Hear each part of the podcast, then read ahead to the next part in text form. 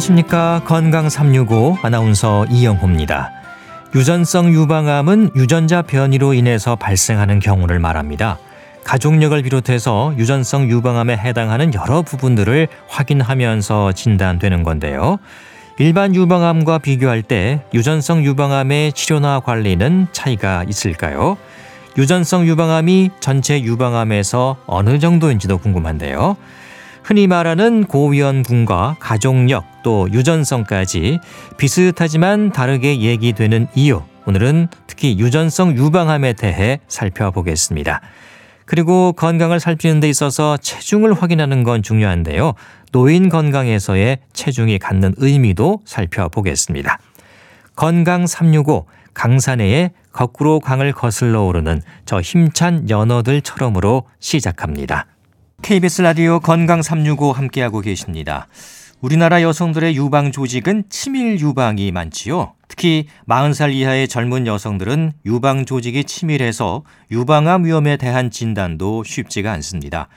또 유방암이 있어서 가족력 유전성에 대한 지적도 있는데요.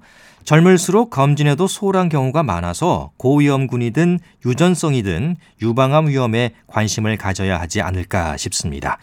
고위험군 가족력 유전성 유방암 이게 어떤 의미인지도 궁금한데요. 유방외과 전문의 이윤숙 원장과 함께하겠습니다. 원장님 안녕하십니까? 네, 안녕하세요. 반갑습니다. 네, 원장님도 새해 건강하시길 바랍니다. 네, 감사합니다. 네. 자, 원장님, 먼저 이 유방암의 고위험군, 가족력, 유전성 이게 같은 의미인지 아니면 좀 의미가 차이가 있는 건가요? 어, 일단 뭐 좀 다릅니다. 일단 고위험군이라고 하는 사람은 유방암이 잘 걸릴 수 있는 사람인데 당연히 여기에는 어, 유전성 유방암 환자라든지 혹은 가족력을 가지신 분이 결국은 고위험군에 포함이 되겠죠. 네. 그런데 이제 고위험군은 꼭 유방암이 아니더라도 뭐 자주 계속 조직 검사를 하게 되는 분이라든지 또 이제 어, 조직 검사를 했는데 뭐 이상 세포 흔히들 비정형 세포라고 하는데 비정형 세포 증식이라든지 이런 병변을 가지고 있다든지 혹은 이제 반대쪽에 유방암을 한번 앓으신 분은 또 나머지 유방에도 유방암이 생길 가능성이 꽤 있기 때문에 네. 그런 분들이 다 포함돼서 우리가 흔히 말하는 일반 사람들에 비해서 유방암이 더 발생하기 쉬운 사람을 고위험군이라고 그러고요. 네. 가족성은 이제 우리 엄마나 혹은 뭐 나의 친척 혹은 아주 가까운 띠 이모나 뭐 나의 형제 이런 사람들이 이제 유방암에 걸리면 그건 가족력이 있고 이제 가족성 유방암일 가능성이 있는데 네. 요 환자들 중에서 유전자 검사를 했더니 어 유전성 유방암을 일으킬 수 있는 유전자가 확실하게 변이가 있을 때는 그때는 이제 유전성 유방암이라고 하는 거죠. 그래서 가족력 혹은 가족성은 유전성보다는 훨씬 더 큰 범위라고 생각을 하면 됩니다. 가령 뭐 엄마가 유방암 걸렸다고 해서 그 엄마가 꼭 유방암 유전자를 가지고 있는 경우는 아니거든요. 네.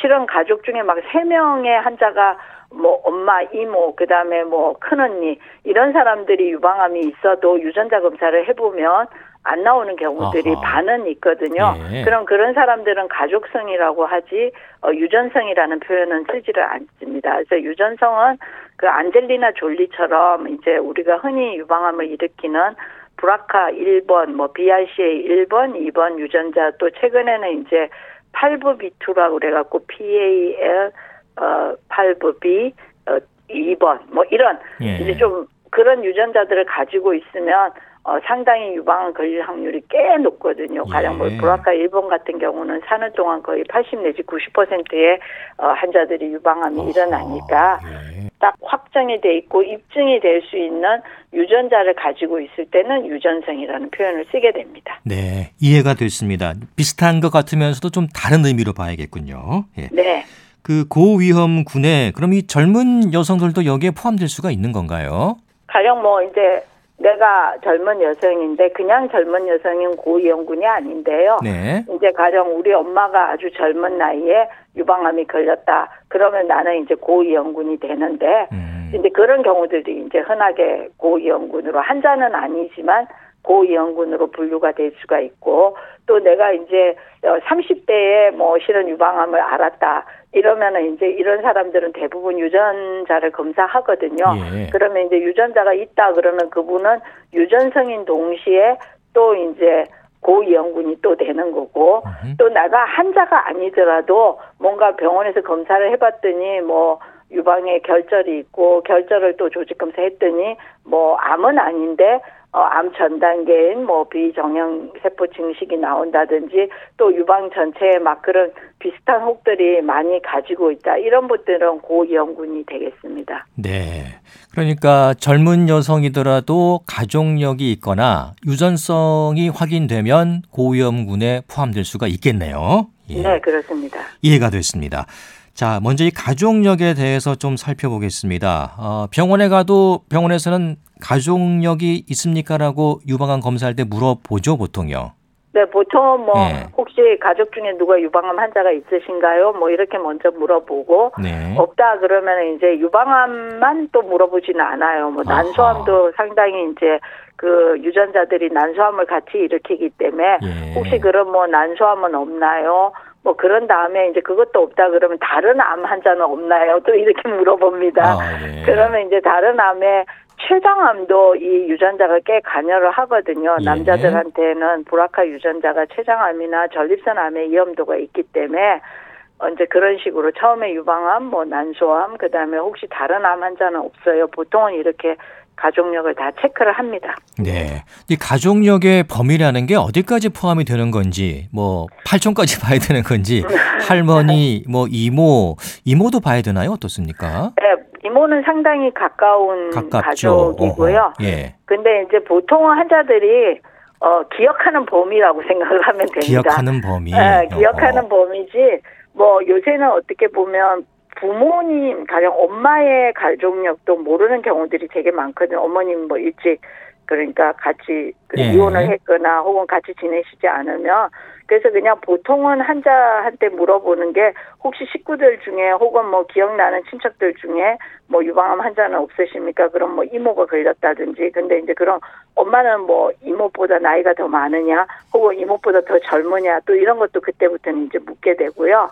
뭐 그다음에 이제 전혀 기억을 못 하시는 분들도 있거든요. 뭐 가족이 없다든지 혹은 가족하고 되게 어렸을 때부터 떨어져 살았다든지 뭐 이렇게 될 때는 또 구체적으로 알기 어려울 때는 물을 수가 없고 그런 연구들도 있어요. 예. 그런 연구들을 가령 이 가족력을 뭐 사돈의 팔촌까지 봐야 되는지 아니면 그냥 내 직계 가족만 봐도 되는지 이런 연구들도 있는데 어 대부분은 이제 멀리까지 알기가 어려운 우리가 핵가족 시대에 살다 보니까 주로 직계 가족들을 이제 탐문하게 되는 겁니다. 예.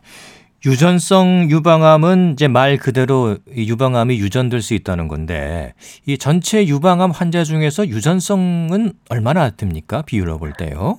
한 10% 정도 되는데요. 예. 이게 이제 점점 비율이 조금씩 올라가요. 아하. 그 올라가는 이유가 이제 유전자 검사가 굉장히 좀 많이 흔하게 하게 됐고 예. 과거에 이제 몰랐던 거를 알게 되는 게 있고요. 그다음에 이제 유전자도 옛날에는 브라카 1번, 2번 유전자만 많이 관여를 한다고 생각을 했다가 지금은 또 다른 유전자들이 속속 밝혀지거든요. 그러다 보니까 최근에는 한 15% 정도까지 유전성 유방암 범주에 들어갑니다. 예. 브라카 1번, 2번 그 외에도 어, 다른 유전자들도 유방암 발생을 일으킬 수 있다는 거죠. 여러 가지가 있나 네, 봐요. 네, 여러 가지가 있어서 음흠. BRCA나 뭐 말씀드린 PALB2라고 PALB 2번 이런 유전자들은 굉장히 이제 그 유전자를 가지고 있으면 암이 나타날 가능성이 높은 거를 우리가 되게 이제 high penetrant gene이라고 그래갖고 이제 이게 그 유전자를 갖고 있으면 병이 많이 발현이 되는 것들은 상당히 높은 임팩트를 갖는 거고 예. 굉장히 높은 영향을 갖는 거라면 이제 또 다른 유전자들은 그렇게 높지는 않지만 일반 사람들보다는 조금 더 올라가는 그런 유전자들도 있거든요. 그거를 이제 중등도의 위험도를 갖는 유전자라고 하고 음. 그다음에 그냥 가지고 있어도 그냥 보통 사람이 안 발생하는 거하고 크게 차이가 없으면 굉장히 낮은 low level로 이제 영향을 미치는 유전자 이런 걸로 이제 분류를 합니다. 네. 그런 것들이 계속 변하는 거죠. 왜냐하면 예. 많이 알게 되면 알게 될수록 개의 영향력들을 더 잘 알게 되니까 계속해서 그런 것들이 이제 조금씩 달라진다 이렇게 생각하면 될 것 같습니다. 네. 이런 유전자 이름은 어떻게 붙이는 겁니까? 뭐 사람하고 관련이 있는 건지. 아 이제 그거는 예.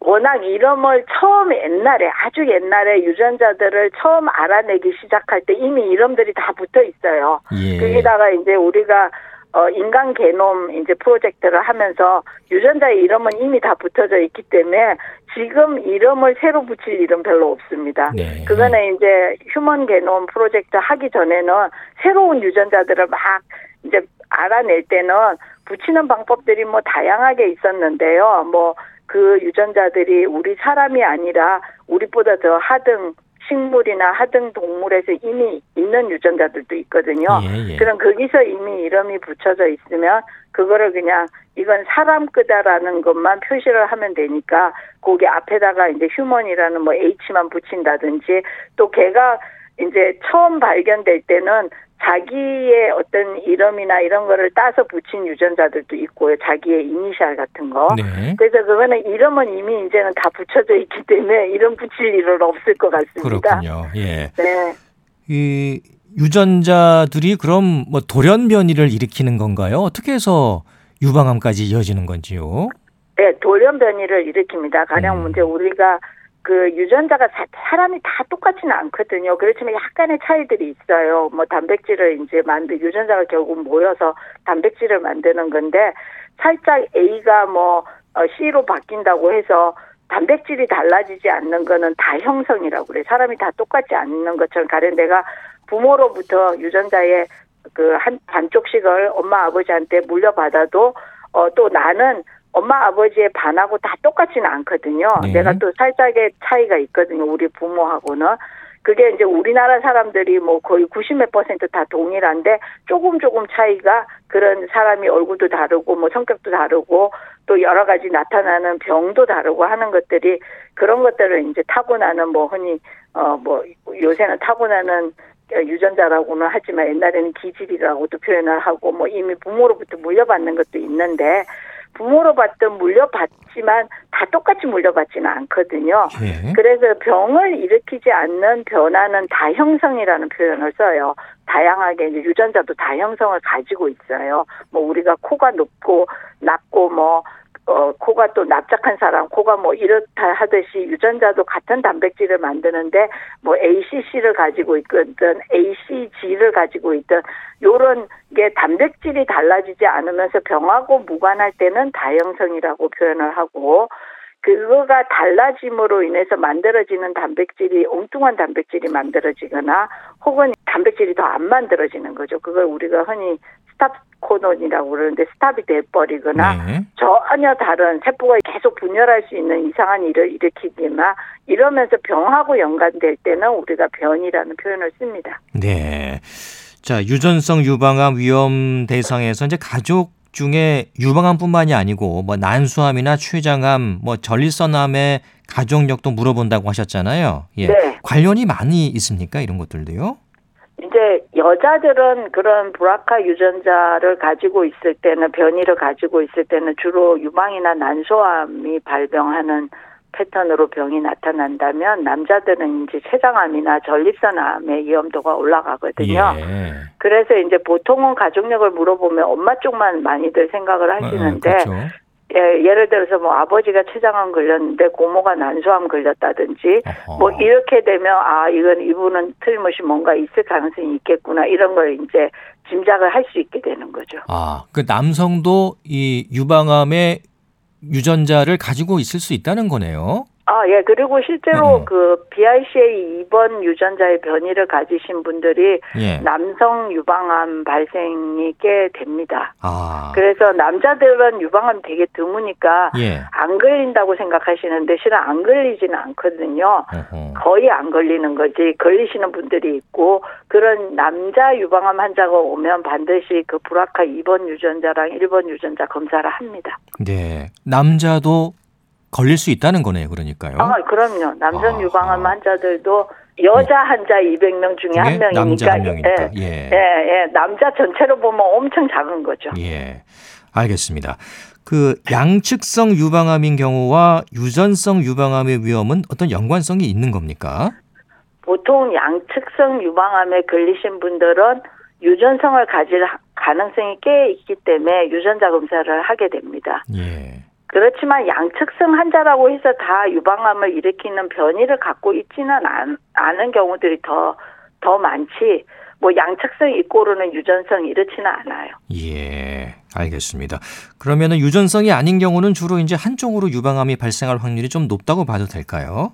네, 그렇고요. 그렇지만 이제 치료가 이게 암 치료가 되게 잘 이제 되는 시대에 우리가 살다 보니까 뭐 한 40대에 오른쪽 유방암 치료받고 한 55세 돼서 왼쪽 유방암 생기는 거는 굉장히 흔한 일이에요.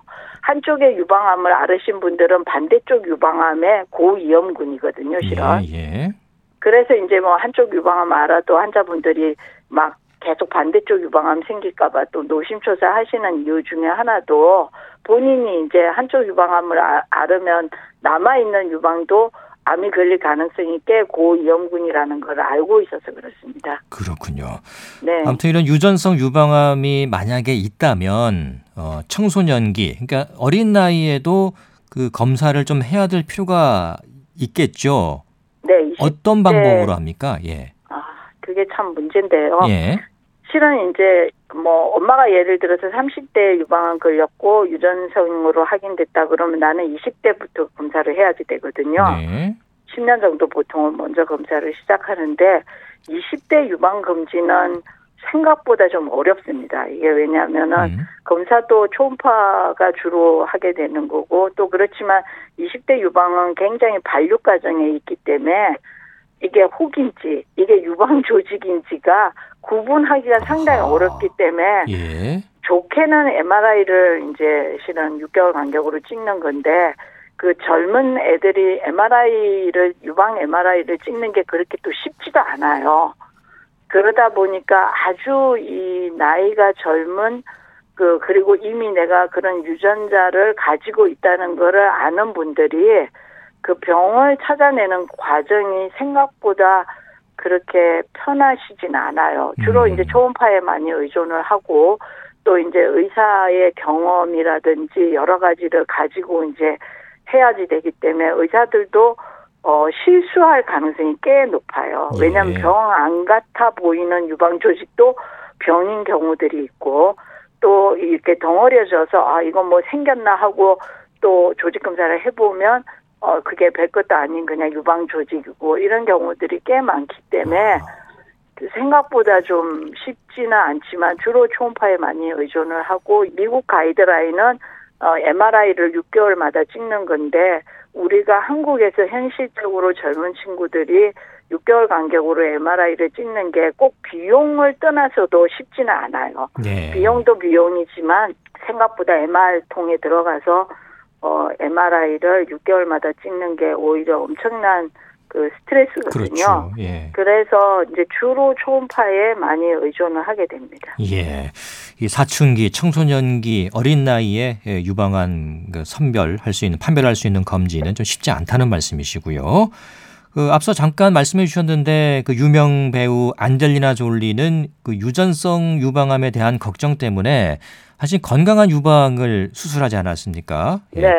근데 그렇게 미리 그렇게까지 할 필요가 있었을까라는 의문도 들거든요. 예. 어떻게 보십니까? 그게 이제 예방적 절제술인데요. 예. 예방적 절제술은 뭐 말씀하신 것처럼 굉장히 논란들이 많아요.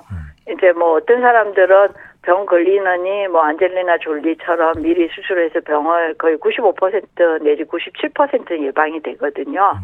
그렇다고 100%는 아닙니다. 아, 그? 이유가 이제 젖꼭지를 살리면서 하는 수술이거든요. 예, 예. 뭐 유방을 그냥 우리가 절벽 만드듯이 민, 밋밋하게 만드는 게 아니고 피부와 유륜, 유두는 다 살리고 안에 있는 유방 조직은 다 떼어내고 거기에 이제 보형물이나 혹은 다른 자가 조직을 넣어서 아하. 만드는 그런 수술을 하는 거기 때문에 네. 수술도 생각보다 좀 크고 그 다음에 또 이제 대부분은 보형물을 써서 재건을 하는데 또 보형물이 갖고 있는 여러 가지 불편함 뭐 이런 것들이 있기 때문에 그 예방적 유방 절제술을 선택하는 거는 정말 이게 이제 우리가 흔히 이제 디시전이라고 그러는데 의사도 어 거기에 대해서 잘 어드바이스를 줘야지 되지만 환자도 엄청나게 많이 알아서 자기가 충분히 결정을 내릴 만큼 지식이 높아야지만 같이 결정을 하는 거죠. 이게 예. 의사가 결정한다기보다는 또 혹은 환자가 결정한다기보다는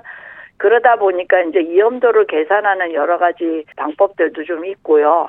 그 다음에 또 이제 어느 나이에 할 건가도 엄청나게 또 중요해서 그때 안젤리나 졸리도 자기가 이제 이모나 엄마가 뭐 한 분은 난소암이고 뭐 또 난소 유방암 다 걸리신 분도 있고 아마 그럴 거예요. 그 과정들을 지켜보면서 자기는 이제 자기 애들하고 오래오래 건강하게 잘 살고 싶기 때문에 자기가 그런 수술을 선택하는 거가 어, 하나도 어, 후회스럽지 음. 않다 하는 것들을 이제 본인이 진짜 어, 충분히 공부도 하고 자기의 유방암 발생 그 확률이 얼마나 되고 몇 년 내에 향후 몇 년 내에 자기는 유방암 걸릴 거다 혹은 난소암 걸릴 거다 뭐 이런 것들을 계산해서 결정한 거라서 어 이제 그런 예방적 유방 절제술에 대해서는 아직도 논란이 많지만 네. 예방적 난소 절제술에 대해서는 생각보다 많이들 하는 어허. 수술입니다. 난소는 예. 조기 검진 되게 어렵거든요. 네. 그런데다가 또 난소암은 유방암보다는 훨씬 더 병의 그 뭐라 그럴까 위중도 위중도가 훨씬 더 높기 때문에 어 예방적 난소 절제술은 꽤 많이 하고 있고 또 우리나라도 보험을 해줍니다 예방적 난소 절제술. 네. 알겠습니다. 아무튼 이게 논란은 있지만은 어, 충분히 공부를 하고 본인이 판단이 확실히 서게 되면 할 수도 있다. 뭐 이렇게 네. 정리할 수 있겠네요. 예. 네, 우리 또 많이 합니다 생각보다. 생각 많이 하고 있고 실제로 네. 알겠습니다. 이 유전성 유방암에 대한 유전자 검사는 그럼 어떻게 이루어지나요? 피 뽑아서 하는 건데요. 피를 뽑아서? 검사는 예, 어허. 검사는 그냥 피만 뽑으면 됩니다. 아, 꽤 간단하군요. 네, 네. 예. 그럼 바로 이 얼마나 위험한지 어떤 유전자가 있는지 바로 판단이 나오는 겁니까? 네, 한 2주 정도에서 3주 정도 걸리면은 이제 흔히 일으키는 유전자들을 이미 알고 있거든요. 예. 그래서 이제 그거를 유전자를 그냥 딱 브라카만 검사하는 그러니까 한 개, 두 개의 유전자를 따로 검사하는 방법도 있고 요새는 이제 차세대 유전자 분석법들이 다 발달되면서 이제 여러 가지 유전자를 한꺼번에 그거를 이제 유전자 패널이라고 그러는데 암을 일으키는데 꼭 유방암뿐만이 아니라 뭐 대장암이라든지 여러 가지 암들이 유전에 관계되는 암들이 꽤 있거든요. 예. 그거를 서른 몇 개의 유전자들을 한꺼번에 검사하는 방식으로도 많이 쓰기 때문에 그래서 뭐 패널로도 검사를 할 수 있고 유전자 패널로도 혹은 이제 유방암 환자니까 그냥 유방암만 딱 보는 브라카 1, 2번만 검사하는 방식들도 있고 해서 그거는 이제 그때그때 상황에 따라서 어 병원에 따라서 이제 검사 방법을 선택하면 되고 환자가 느끼는 거는 그냥 우리 흔히 이제 빈혈 검사하듯이 피 뽐내 뭐 그 정도 어, 밖에 느끼는 게 음, 없습니다. 예. 그 간단한 방법으로 어, 유전성 검사를 또 할 수 있다는 말씀이셨습니다. 네, 오늘 유방암의 위험에 대한 얘기들 나눠봤습니다. 정보 감사합니다. 네, 감사합니다. 네, 지금까지 유방외과 전문의 이은숙 원장이었습니다.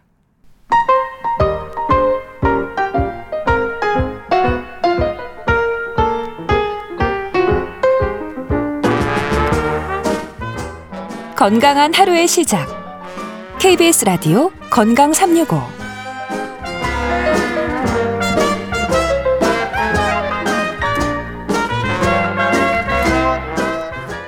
KBS 라디오 건강 365 함께하고 계십니다.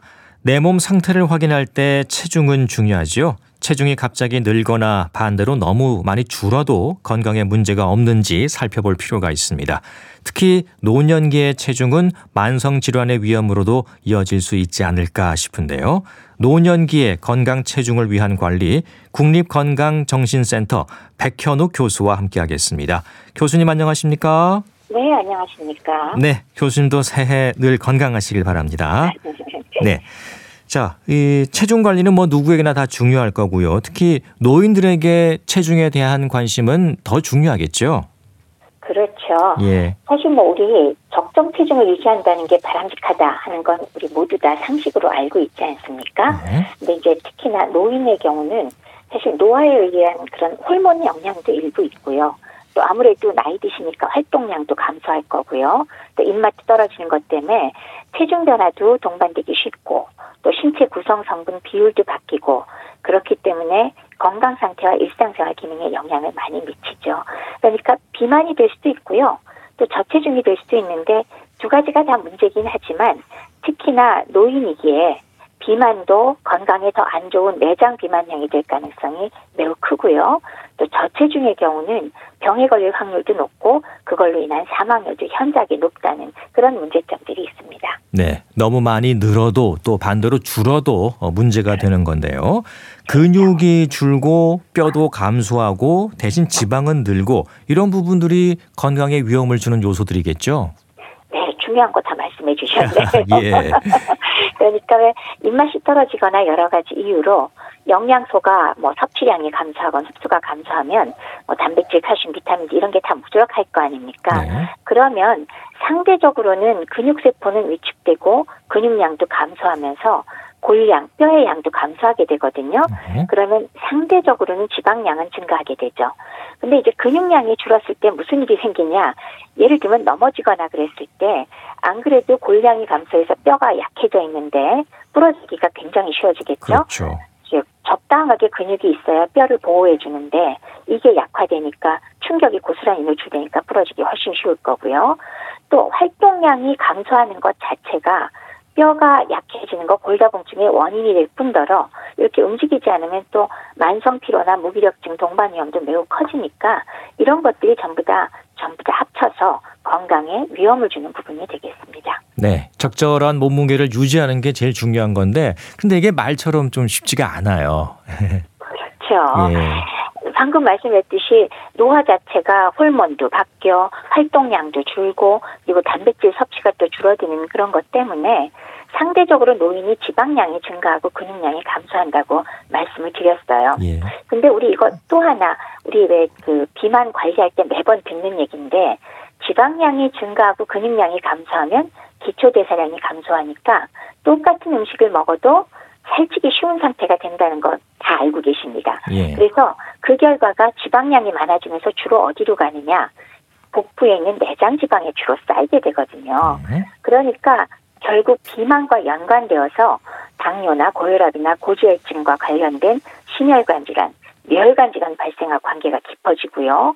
또 반면에 입맛이 뚝 떨어져서 그, 그 영양 상태가 나빠지거나 또 만성 질환이 기저 질환으로 많이 갖고 계시잖아요. 예. 그래서 영양소 섭취가 감소하면 저체중 상태로 빠지기도 굉장히 쉽거든요. 예. 그렇기 때문에 결국은 적정 체중을 유지하기 위해서는 영양 섭취와 운동 등 생활 습관과 그리고 가지고 있는 기저 질환 관리에 각별히 신경을 쓸 필요가 있다는 거. 그렇습니다. 이거 너무 상식적인 말씀도 드리네요. 예.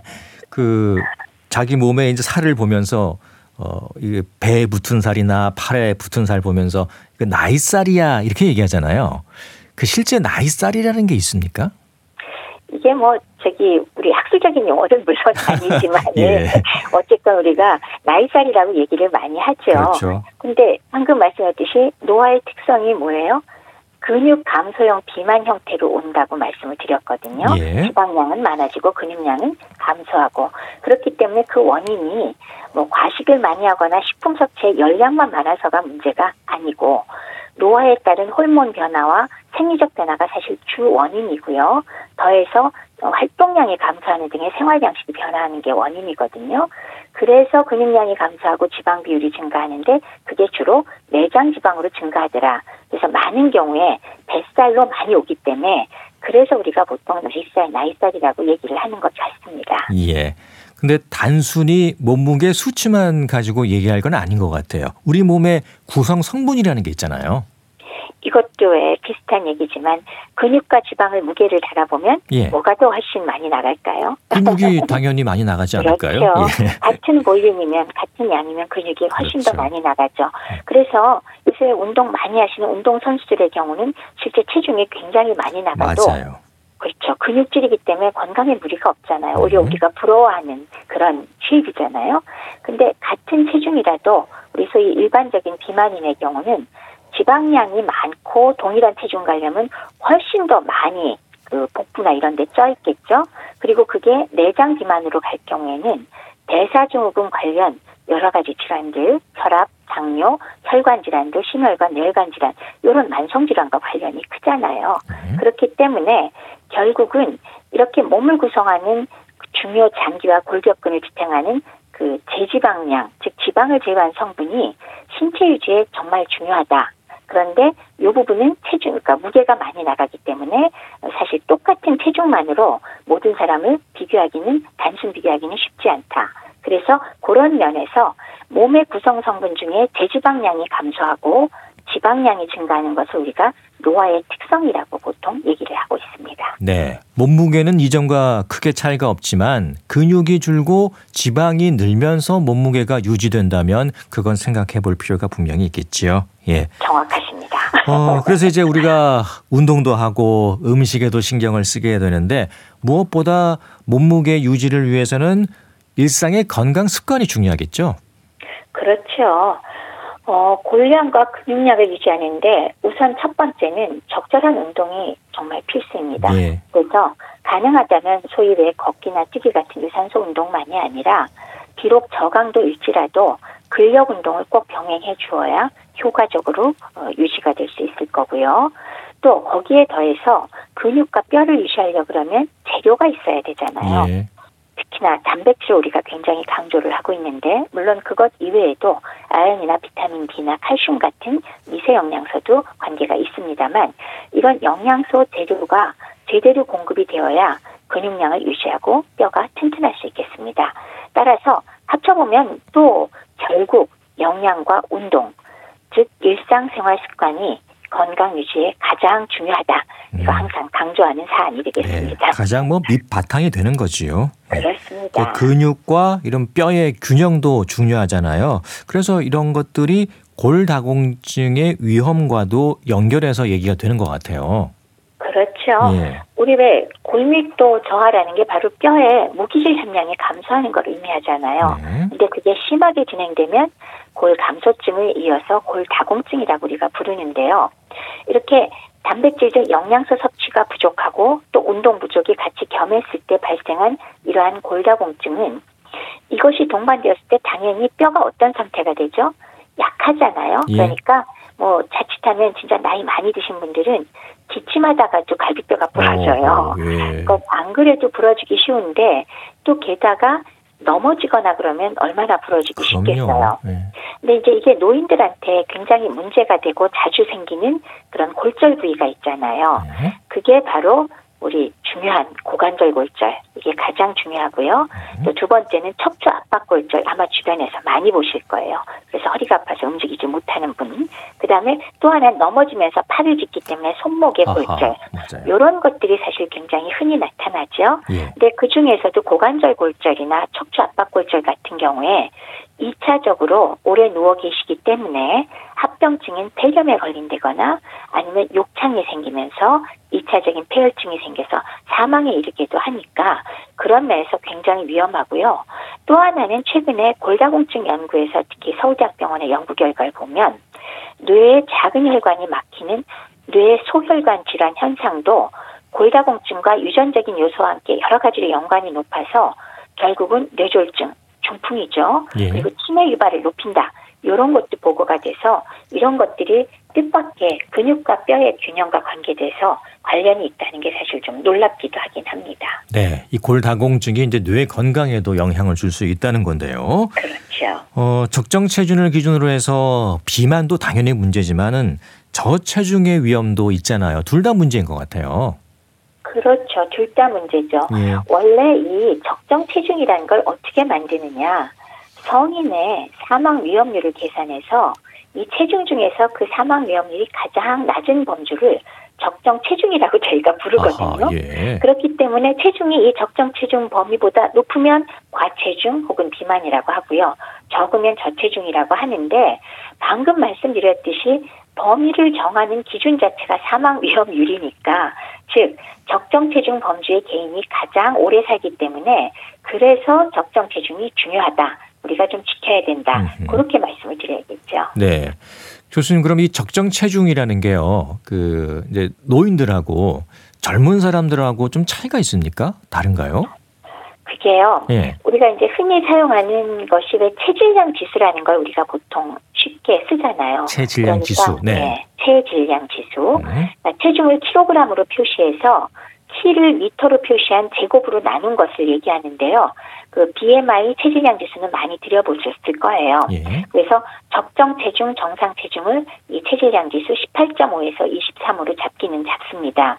근데 노인 관련해서는 적정 체중, 지금 말씀드린 적정 체중이 젊은 사람과 비교해서 맞지 않다는 결과들이 계속 나오곤 있지만 국제적으로도 노인 적정 체중 기준을 따로 이렇게 내놓으라 하고 잡고 있지는 않고 있거든요. 예. 그럼에도 불구하고 노인은 젊은 사람과 달리 우리가 지금 일반적으로 기준 잡고 있는 적정 체중의 과체중 혹은 경증의 비만 기준일 경우에 오히려 더 사망률이 가장 적더라 하는 것은 최근에 나온 결과들로 확실하기 때문에 예. 앞으로 연령별로 어쩌면 적정 체중에 대해서 새로 어, standard 기준 지침을 만들어야 되지 않을까 하고 생각을 하고 있습니다. 네. 어, 의학적으로는 딱 나와 있는 수치는 없지만 여러 연구를 바탕으로 볼 때 노인들과 젊은 사람들의 적정 체중은 좀 차별을 둘 필요가 있다. 그런 말씀이시군요. 맞습니다. 어, 어. 네, 좀 그렇습니다. 연구가 이루어져서 그게 좀 증명이 됐으면 좋겠습니다. 예. 그렇습니다.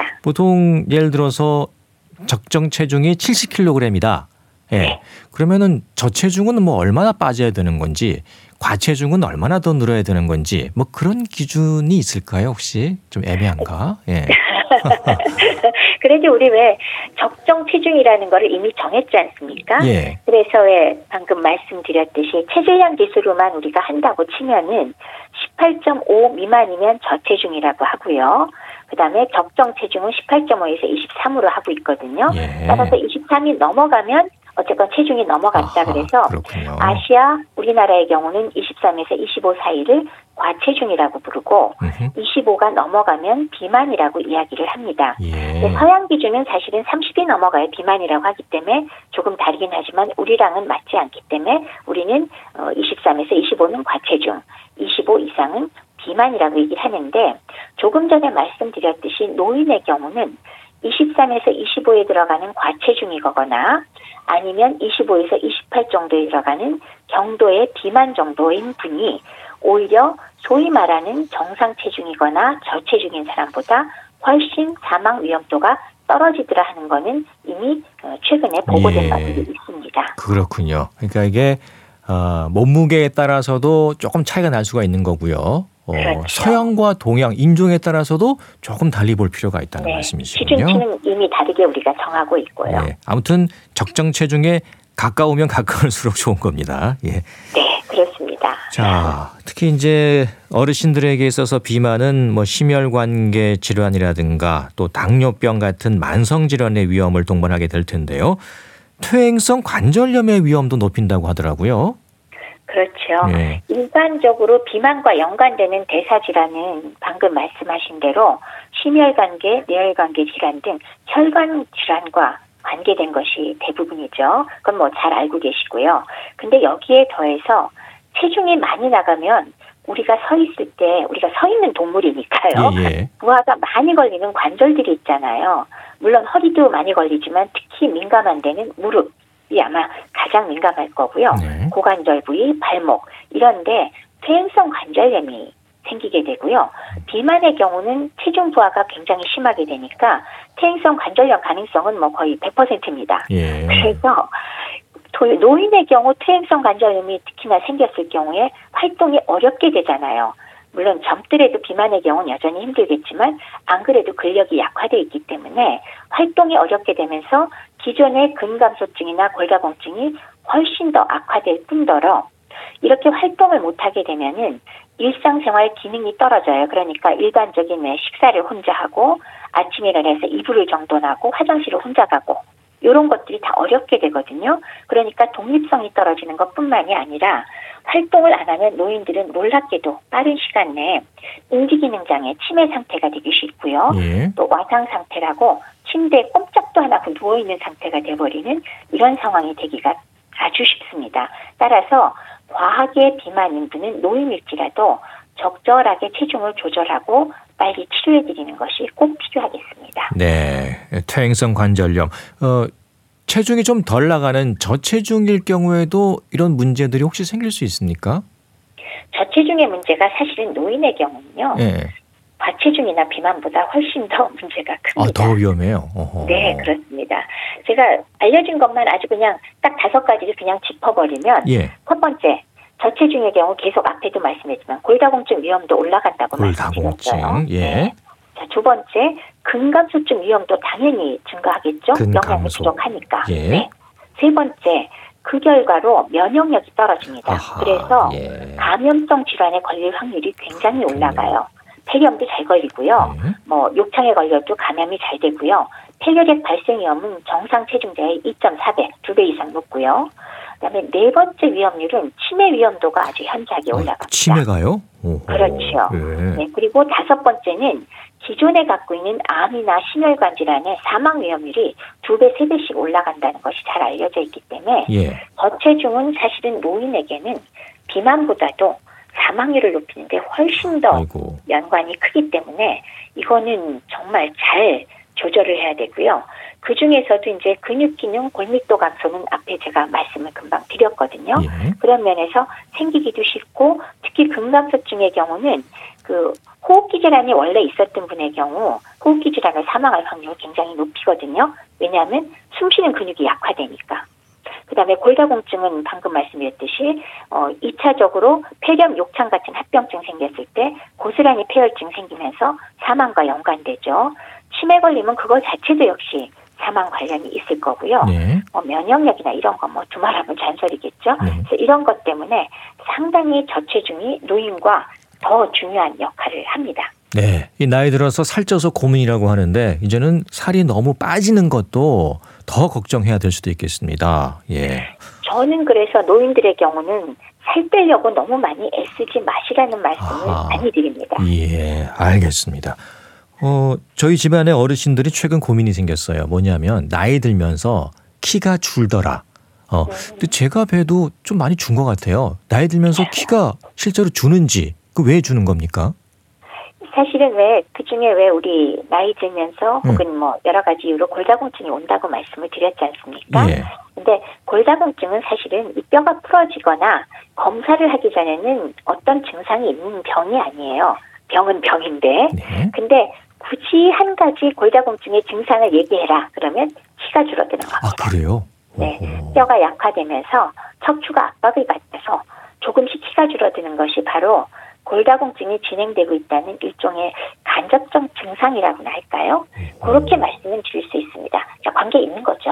예. 아이고 한번 진찰을 한번 받아봐야겠네요. 키가 좀 많이 네. 줄었다고 하면. 오호, 그렇죠. 알겠습니다. 골다공증은 검사를 해봐야만 아는 것이기 때문에 그렇죠. 한번 가셔서 검사하실 필요 있습니다. 그냥 겉으로는 증상이 잘 안 드러나니까 그렇습니다. 키가 많이 줄었다고 하면 골다공증도 의심해 봐야 된다는 말씀이시고요. 그렇죠. 예. 네.